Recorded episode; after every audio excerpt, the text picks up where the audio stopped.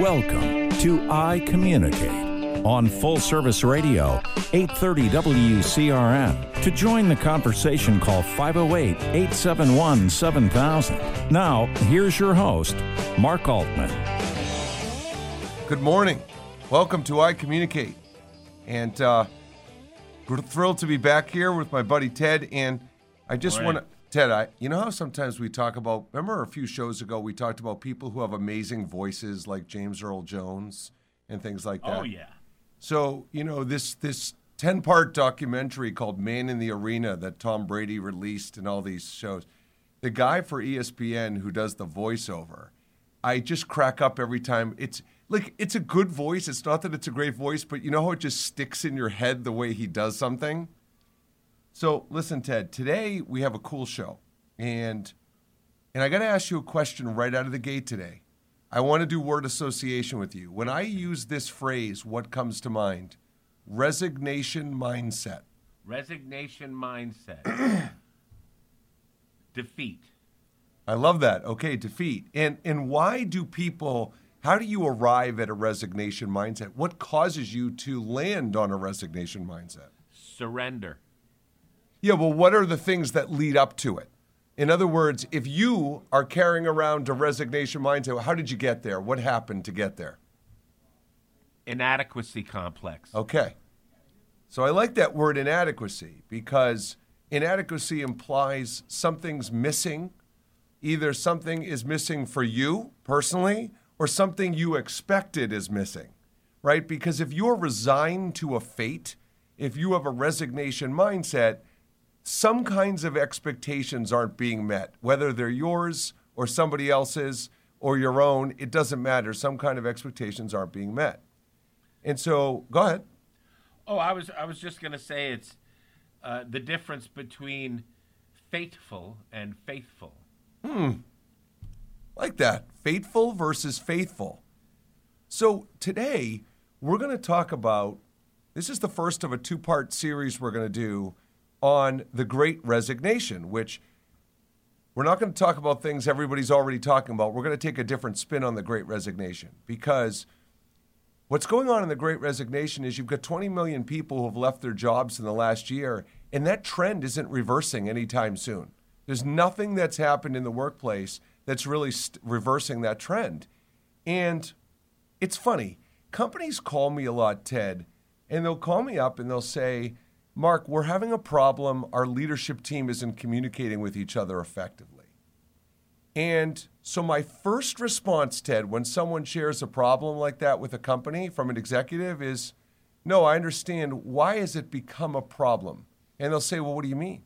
And I said, Well, I can't imagine this just started yesterday, right? It had to have been going on for a while. And now all of a sudden you're calling me and asking me. And people pause and they'll say, Well, yeah, that's a good point. It's been going on for a couple of months. And part of what we're trying to figure out today is why, why companies wait until they're backed in a corner to make a change. You know, Ted, tell me if this isn't resonate with you.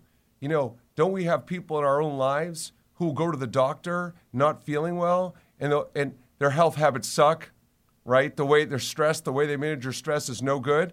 They go to the doctor and said, "Yeah, you have high blood pressure." And they leave from the doctor and they go, "God, I got to make some changes."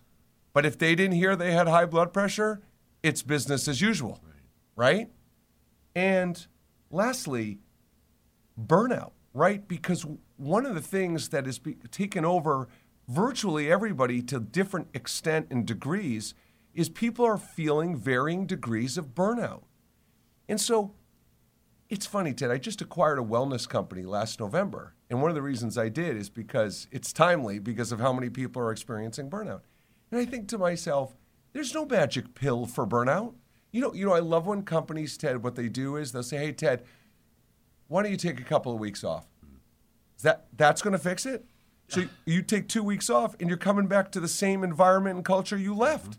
And by the way, for those of you listening to the show who can resonate to this, tell me the last time you took a week off and that first day or two back brought all the stress back immediately because all the emails you didn't return and all the work that's piling up. Burnout isn't fixed by a week or two off. That's a band aid, and band aids don't fix problems. So, when you look at burnout, how did we get to feeling burned out? What were the habits and behaviors that we've been demonstrating for the last several months, maybe even years, that caused us to be burned out? Caused us to have a resignation mindset, caused us to have blood pre- high blood pressure. And, and the thing is, Ted, where we're really determined at Mindset Go to make our wellness solution different, and this isn't a commercial, this is a fact. We look at wellness as it's not just identify a problem and put a solution. You have got to understand the root cause of the problem to apply the appropriate solution. And a perfect example, Ted, is you know, you look at people who don't sleep well. So let's say you're not getting enough sleep. So you you you seek out a wellness program. You you you know the executives seek out a wellness program for the employees at the company who aren't getting enough sleep. Well, guess what? Why aren't you getting enough sleep? Well, it could be because you're uh, replying to emails two hours before bed and checking screens, and all the stimulation from screen is impacting your ability to fall asleep. It could be that you have habits where you can't get work out of your mind, and when you lie down to go to sleep, you're worried about, well, what am I going to do tomorrow, and what did I not do today? It could be that. It could be that you eat a huge meal before bed. So, so this is my point. When people have problems physically with exercise, with sleep, with nutrition, with the amount of activity, with resilience, there is not a one size fits all solution. No, it comes down to behavior modification. Absolutely. Absolutely. So, you know, one of the things that I find personally is that when I find myself stressed or full of it for the day, I, I like to say, I've had my fill for today. It's you know, I I have two perspectives. I'm either looking in or I'm looking out. Now, when I'm looking out, I'm casting blame, and when I'm looking in, I'm accepting responsibility. And most times I get burnt out, and most people in my life get burnt out because of the P word, and that's procrastination. It the stuff stacks up, and then you just can't deal with it all. Well, that's actually another great example, and I, and I want to I want to touch upon what you just said because I thought that was a critical point. When Ted talks about casting blame versus accepting responsibility, look, there's a thing that we teach called the sphere of influence, and the sphere of influence touches upon three things, two of which people already know, which is control what you can control and let go of what you can't. But it's the third piece that people forget, and that's your ability to influence outcomes based on your behaviors, right? So when Ted says casting blame versus accepting responsibility, there, it's so funny, Ted, you teed it up perfectly. The reason why we're doing a two part series is because this, this episode of I Communicate is talking about what companies need to do differently. Next week is teaching, talking about employees and their role in it and how they can advocate for themselves and seek out what they want and need to be happy. So that's exactly what you're talking about. And, you know, look, there's a lot of factors that go into the great resignation if we were to do an attribution. And one of them is that this has given a lot, the pandemic has given a lot of time for people to think and reflect on what they want in their career, in their job, in their relationships and their significant others. But it's also what they're thinking about. Well said. It is what they're thinking about. And to Ted's point, that's important because I think we're blaming COVID on the great, uh, we're, we're, we're saying that COVID is responsible for the great resignation, and it isn't. It's the great excuse. It's the great excuse. The things that people are starting to reflect on and think about have always been there. The, now, has COVID maybe brought them to the surface and the forefront a little bit more? Sure. But COVID isn't the problem. People are becoming more wise and aware, self aware of what they want and need. And they're getting to the point where they're sitting there saying, look, it's not worth it. This grind, I mean, that's a perfect world. The grind of day to day work if if you're not seeing the value in it, you're going to resign. Do you remember the film in the 70s called The Network? Yes. Go to the window, throw your TV out, and scream, I'm not going to take it anymore. I do remember that. I love that. Now, you know, that's throwing something out the window and blaming the world. When in fact, if you turn the TV off, you're in total control right then. That's true. So look, here's the deal, right? There's three there's three major buckets that contribute to people's unhappiness. One is we'll call it the stress bucket. And the stress bucket is made up of the demands of the job, perceived or real expectations from the people you work for or work with, hybrid work arrangements. There's a whole bunch, but those are like three major for the stress bucket. There's the relationship bucket. We call this managing up, down, sideways. It's the people you work for. Do you like your boss? Do you feel valued, recognized, and appreciated by your boss? The, your peers, the people you work with on your team, do you value those relationships?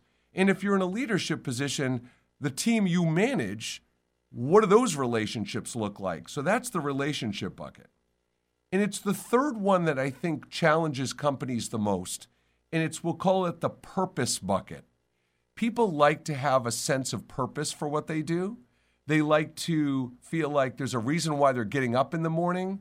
They know how they're directly directly contributing to the company and their team's success. They like to feel like they're growing.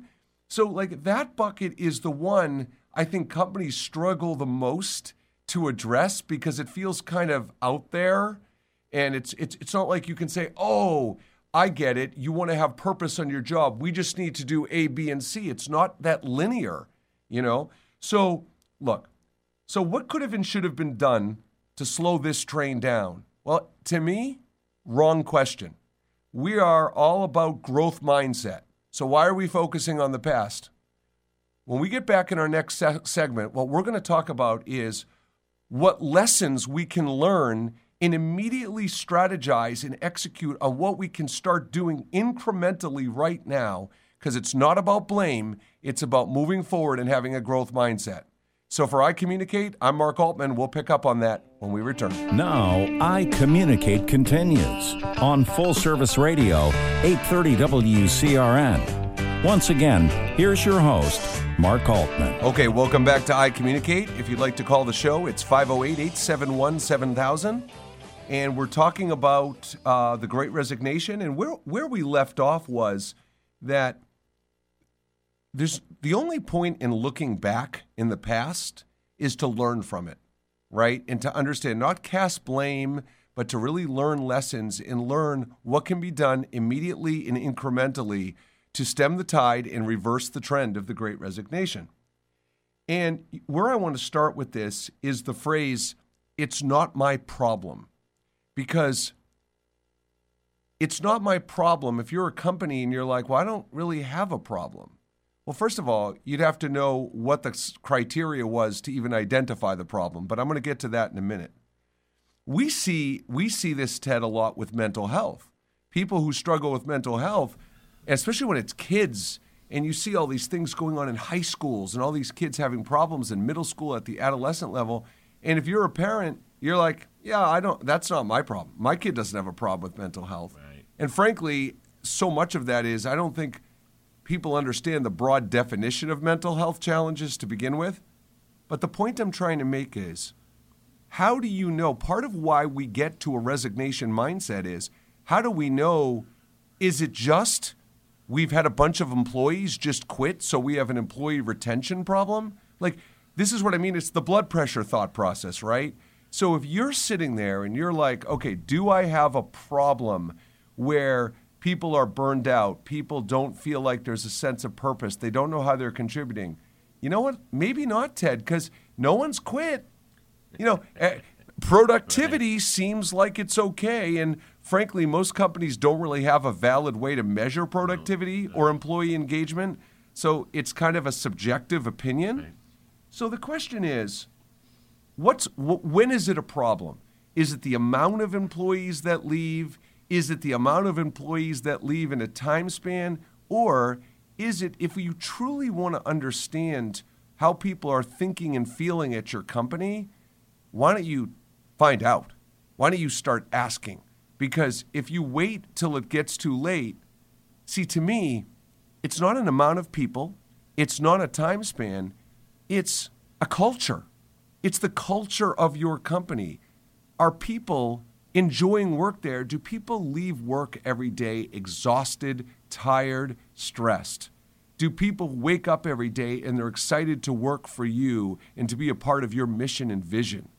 These are the questions you've got to be asking because realistically, a lot of people stay at their job because they're too scared to leave and they think it's not necessarily the grass is always greener. But if you get in kind of a complacent thought process and mindset where you don't think it's your problem because people haven't quit or not enough people have quit in a certain period of time, your your thought process already is a little flawed.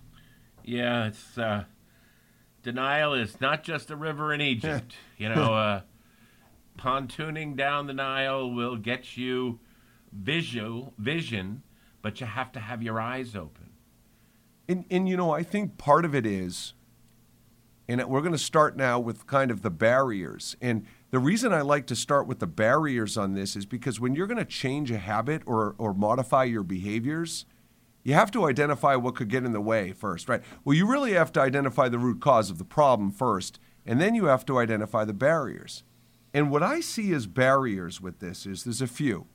First of all, when companies invest in a solution, or they invest time and money, there's often a need for instant gratification. And there is no instant gratification. If you pay me to come in and do sales training for your company, even though there's a direct correlation in ROI you could make to that sales training where the team starts selling more products or services or their habits and behaviors improve, even that's not going to happen overnight. It takes time. So the first barrier is your expectation of investing time and money in a solution. The second barrier is that you need a sustained effort. So many companies will start out with a solution. They'll bring in a training company, an executive coach, a wellness platform, and they'll work with that person or organization for a few months. And then they'll look at you and go, okay, thanks, this was great, everything works. But if there's no reinforcement, there's no practice, there's no continuous learning, there's no sustained effort, it, it won't work. Ted talked about in the first segment behavior modification. Behavior modification is temporary. If you want behavior, behavior modification to be permanent, you have to understand the root cause of the behavior. You have to understand the barriers that got in the way of making it permanent. And here's the, here's the gist of everything you know what? When you look at, forget COVID, when you look at pre COVID, why did people leave companies? I'm going to tell you right now, two of the biggest, if not the biggest reasons were leadership, and leadership's a big word, meaning they didn't like the people they worked for, they didn't trust them, they didn't believe in them, the credibility wasn't there, the expectations were too high, or the demands were too high. The second thing is communication. Ted, we talk about this all the time. Communication's everything. So if you work in a company, and I'm just going to give a few examples of what I'm talking about to make it real, let's talk about transparency. I hear this all the time from people. You know, I don't know what's going on in the organization. I don't know who's coming, going. I don't know what the changes are taking place. I don't know, uh, you know, what our strategy is, so on and so forth. Communication is also managing sideways, communicating effectively across departments. So, leadership and communication, individually or collectively, have always been a significant root cause of why people leave companies. And guess what? If you have reservations about the leadership, communication, or both at your company, you're going to speak up. You're, you're going to tell people without fear of reprimand, retaliation, or rejection? Do you know how many people have that fear? And so here we are again. People are quitting. How did we get to the point of the resignation mindset? People made these awarenesses about their unhappiness long before they resigned, but they would have had to have done something about it. they would have had to speak up and overcome their fear of reprimand, retaliation, or rejection. And when we come back in our next segment, I'm going to talk about how difficult it is to create that comfort zone for people to speak their truth and that psychological safety where people can come to you and initiate feedback without those fears. So for I Communicate, I'm Mark Altman. We'll be right back. You're listening to I Communicate on Full Service Radio 830 WCRN. Once again, here's your host, Mark Altman. Okay, welcome back to I Communicate. We're talking about how we can stem the tide of the great resignation and steps companies can take right now to do something about this that will create and facilitate incremental progress. Where we left off in the last segment is we were talking about um, how do we arrive at burnout and resignation. And we said it's because companies, the employees at companies often have a fear of speaking up without reprimand, retaliation, or rejection. And I promised coming back we would talk about what to do about that. So if you're a leader, the first thing you have to recognize is it's not just about you. If you're trying to create a culture of psychological safety where people feel comfortable to speak their truth, the thing you have to realize is you have to understand what their background is. And here's what I mean.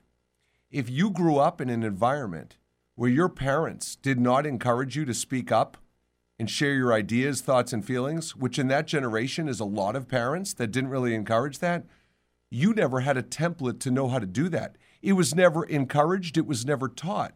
So as you grow up to be an adult, you wouldn't know how to do that. The second thing you have to realize is even if you did have a parent or parents that did that, you might have come from a job for several years where you had a boss that didn't encourage you to do that and didn't want to know your opinion and didn't want feedback from you. So you either have one issue, which is your family culture, the second issue could be your past company culture, and then before we get to the third issue, so understand if you're a boss and you are the most open, honest, receptive, you model these behaviors all the time, you've got your open door policy. It doesn't mean people are going to come to you to speak up for what they want and need. They still will have those fears of retaliation and rejection and reprimand because they don't know any different. That's how it's always been like, regardless of your personality. So, in summary, let's now talk about the third issue, which is the current company culture that you're working in now, which is what we're talking about. So, to, to first have the ability, confidence, and comfort level and courage to speak up without fear You've got to overcome three things. One, I didn't have the family culture that, that denied that. Two, I didn't have past work culture that denied that. And three, I don't have current work culture that denies that. That's a lot, Ted. That's a lot to overcome, no? I got to agree with you that it, it's a it's a tall stack, and uh, it really does have to do with courage and resilience. Um, if you can throw the punch, but you can't take the punch, then it's going to be very difficult to improve your place. And Ted, this is a prime example with what I said in the first segment today about wellness. Okay? So if you've got people that are burned out, that have high levels of stress, that are not happy at their job, you want me to come in implement a wellness solution that helps them sleep better, feel better, whatever. But I got news for you. You know what you need as a company? Maybe the first thing you need is me to do a course on self advocacy and assertiveness. Because at the end of the day, you can't fix problems unless you know they exist. And if no one is telling you how they feel and what they want and need, you don't know if you're solving the right problem. And so, this is why I come back to all the time that I call it the two pronged voice. Okay? And this is where, to me, everything starts with wellness. First is your inner voice, your limiting beliefs, your belief system. You know, do I feel like I'm worthy, Ted? Like, do I, if I'm going to speak up for what I want and need, am I worth it? Like, are they going to even want to do it for me? Am I good enough? It all starts with your inner voice. If you have a set of limiting beliefs and you don't have a high self esteem, self worth, then already that's a different challenge we would have to work with you on, okay? The external voice is let's go on the premise that you do believe in yourself. You do think you're worthy. You do want to advocate. Well, now the problem is how do I say it? I don't want to come across as a complainer.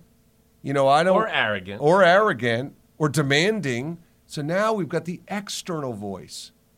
And so this is where, and I, I'm, I'm intentionally in this segment trying to educate leaders on how hard this is.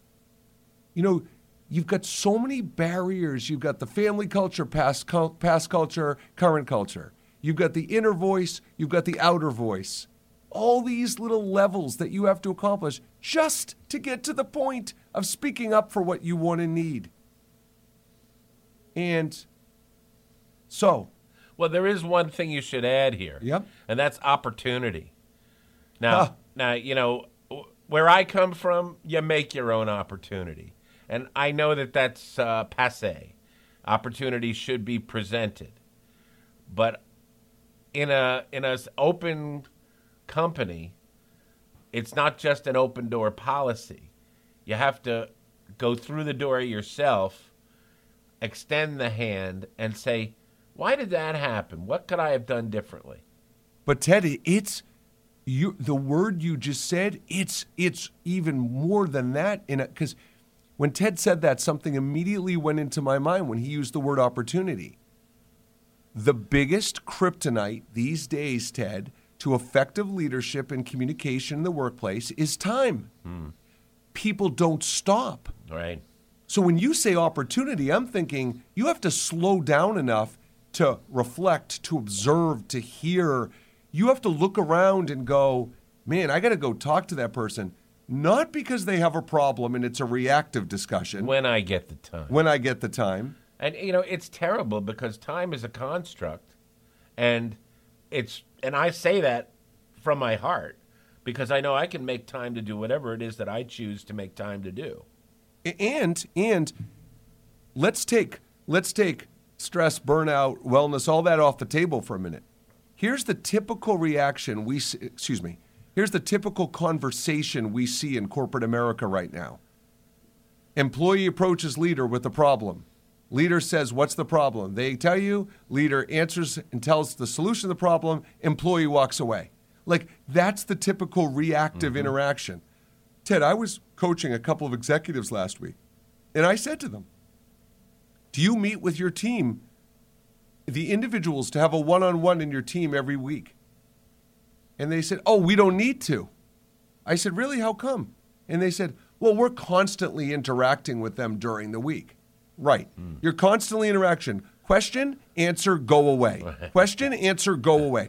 That's what the interaction is. There's not real conversations taking place. There's not proactive, developmental, supportive coaching conversations taking place. Well, you got to go back to the old uh, unidirectional versus bidirectional approach to communication.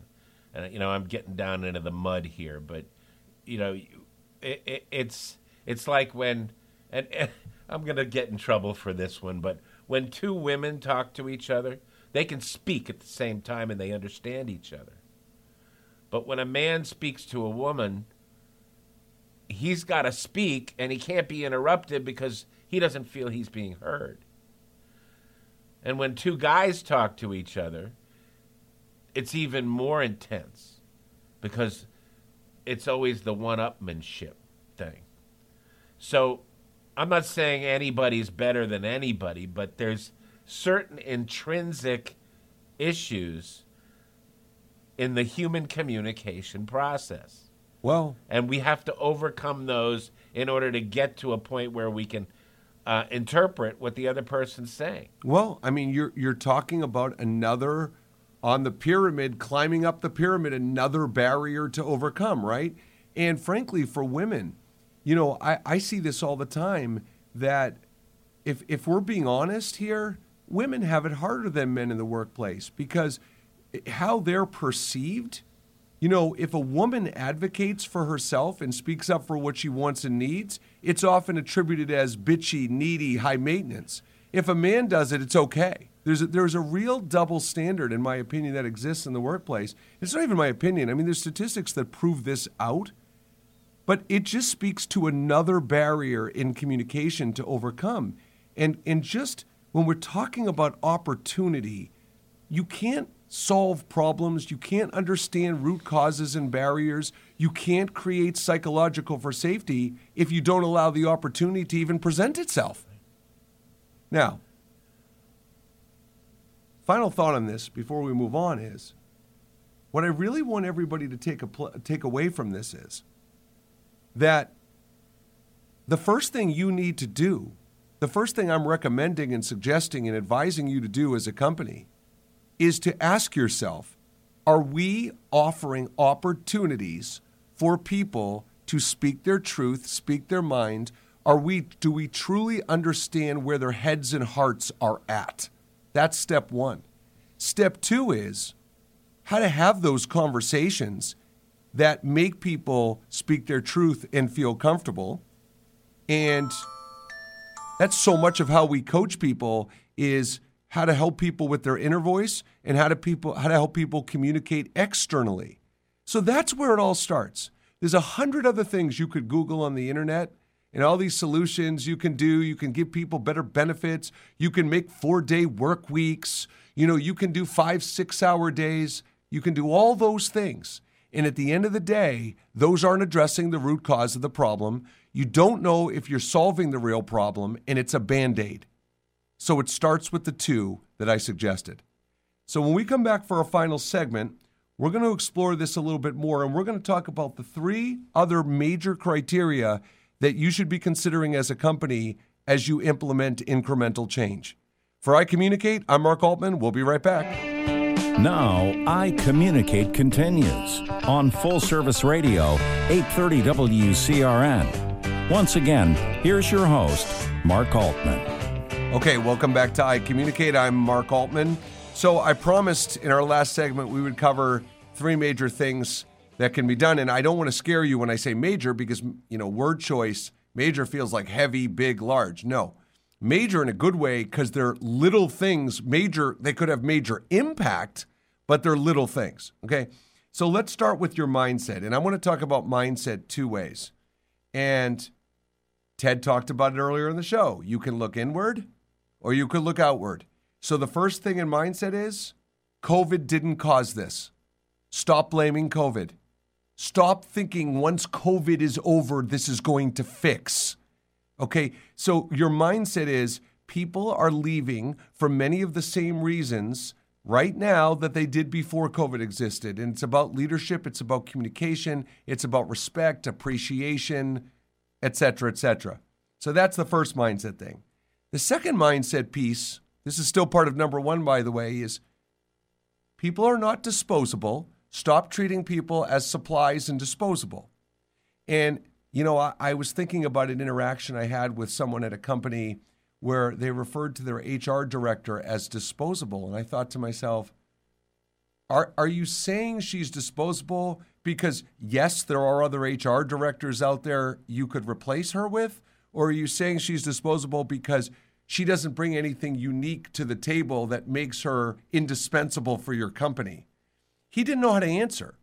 So when I think of disposable, I think you're looking at it the wrong way. If you see people as supplies and disposable, go the other way, shift your mindset to why is this person indispensable? Like what makes this person indispensable? So that's that's number 1 is shift your mindset in those two ways. Number 2, there's a magic thing called a stay interview. We know what an exit interview is. And for those of you who don't, an exit interview is typically the, when someone quits or leaves a company, you do an interview with them to understand what their experiences were like, what the takeaways are, why they're leaving, et cetera, et cetera. A stay interview is interviewing someone to understand why they stay with you. Why are they loyal? Why are they committed to your company? And it's a concept that's starting to become more mainstream, but reactively, of course, because of the great resignation. And so the second step is do a stay interview. You know, a lot of companies will go to an assessment. And listen, we offer a lot of assessments at our company from emotional intelligence to uh, employee engagement to leadership, et cetera, et cetera. So I'm not minimizing the value of assessments totally. What I'm saying is that assessments are a series of typically not open ended questions that are thrown out to people. What do you like most about working here? What do you like least about working here? And there's all kinds of drop down options that people choose from. And the problem with assessments is you're asking a whole lot of questions. Often there's not a plan to utilize the data that you have in the assessment. And then once you collect the data, you don't act on all of it, you only act on some of it, hopefully. And then people can get more disenchanted because they feel like they took the time to give you feedback and nothing's happening. Stay interviews. Who are the key people at your company? Who are the indispensable people in the company? Who are the stakeholders at your company that are so connected that they represent a significant portion because I understand if you have 100 people at your company, you're not going to do 100 stay interviews. That's not scalable. That's not realistic, time sensitive. So you take a snapshot, you take an incremental group, maybe to complement an assessment. Yeah, it's a good time to deploy the 80 20 rule. Mm-hmm, exactly. so doing a stay interview is a second step. As I said, though, in the third segment, there's an art to doing an effective stay interview. And I'm going to give you an example of what I'm talking about. So, Ted, let's say one of the questions that we ask in a stay interview is, and I, and I do agree this is a good question what are we currently not doing as a company that you feel we should be doing? Now, this is, I'm going to actually, this is what I call conversation intelligence. And this is why it takes a lot of skill to do an effective stay interview. So I'm going to play both ends of the role play to, to mimic this. What are we doing? What are, what are we no, what are we currently not doing as a company that you feel we should do? I don't know. I'm generally happy. I, I, I feel like I can't really think of anything. Now that's where the leader doesn't know where to go next. Because the question was asked and it was answered. So where I would go next if they said that is I would go one of two directions. I would say, well, hang on. I know you probably weren't prepared for the question. So take a couple minutes, think about it. What would be meaningful for you we could do as a company? So now I've asked it a second time in a slightly different way. And then the person says, geez, I, I don't know. I can't really come up with anything. So now the leader's sure as heck going to go on to the next question in the stay interview. And this is where you look at the person and you do a technique I call heavy lifting you need to stimulate some thought. So I would have the leader come back and say, well, wait a second. How about when you look at the expectations and demands on your job, are you comfortable with those? When you look at how you're challenged at work, do you feel like you have opportunities for growth? Do you feel like you're recognized and appreciated on a regular basis? Do you feel like you have enough interaction with your leaders?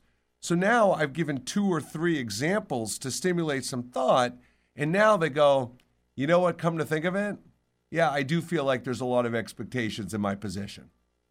So when you do a stay interview, when you use conversation intelligence, there's a there's a, a skill set in getting people to open up and getting people to feel comfortable and drawing information out of people because maybe they're not on the spot critical thinkers you're you're it's extremely valid to say that people do not think on their feet as often as you would expect yourself to, especially if you're running a company, because that's part of the job. Um, when you confront someone like that and you ask them a question, it's all over their face. And you can tell they're not prepared to answer the question. And the best technique is to say, you know, while you're thinking about that, let me tell you what my interpretation of that question is. No, that's I like and that then, as well. And then answer honestly. Mm-hmm. You know, I I I like to go down to the um, cafeteria and get the blueberry muffins, but they're not always there. Right. you know, so you know, it's it gives it a little levity, and then say, but you know, and then add something serious. Yeah, and so agreed. And so the final thing I want, because I promised there were three, and I want to just we're, we're running out of time, so I want to cover the fourth one, and the or the third one, excuse me. And the third one is the role of emotional intelligence in nonverbal communication, because you can ask all the right questions, you can do the heavy lifting, you can foster psychological safety, but you know what? If your nonverbal communication stinks and you're not self-aware of how you're modeling behavior and how you're showing up in that conversation right then, it's all going to be for naught. So think about that improving your emotional intelligence, improving your nonverbal and verbal communication skills. So, bottom line is there are very incremental, simple steps you can do. I hope you learned a lot from what we covered on the show. If you want more information on how Mindset Go can help you stem the tide of the great resignation and improve the leadership and communication at your company, call 978 793 1159 or email info at mindsetgo.com. Ted, thanks for everything. We'll see you next time.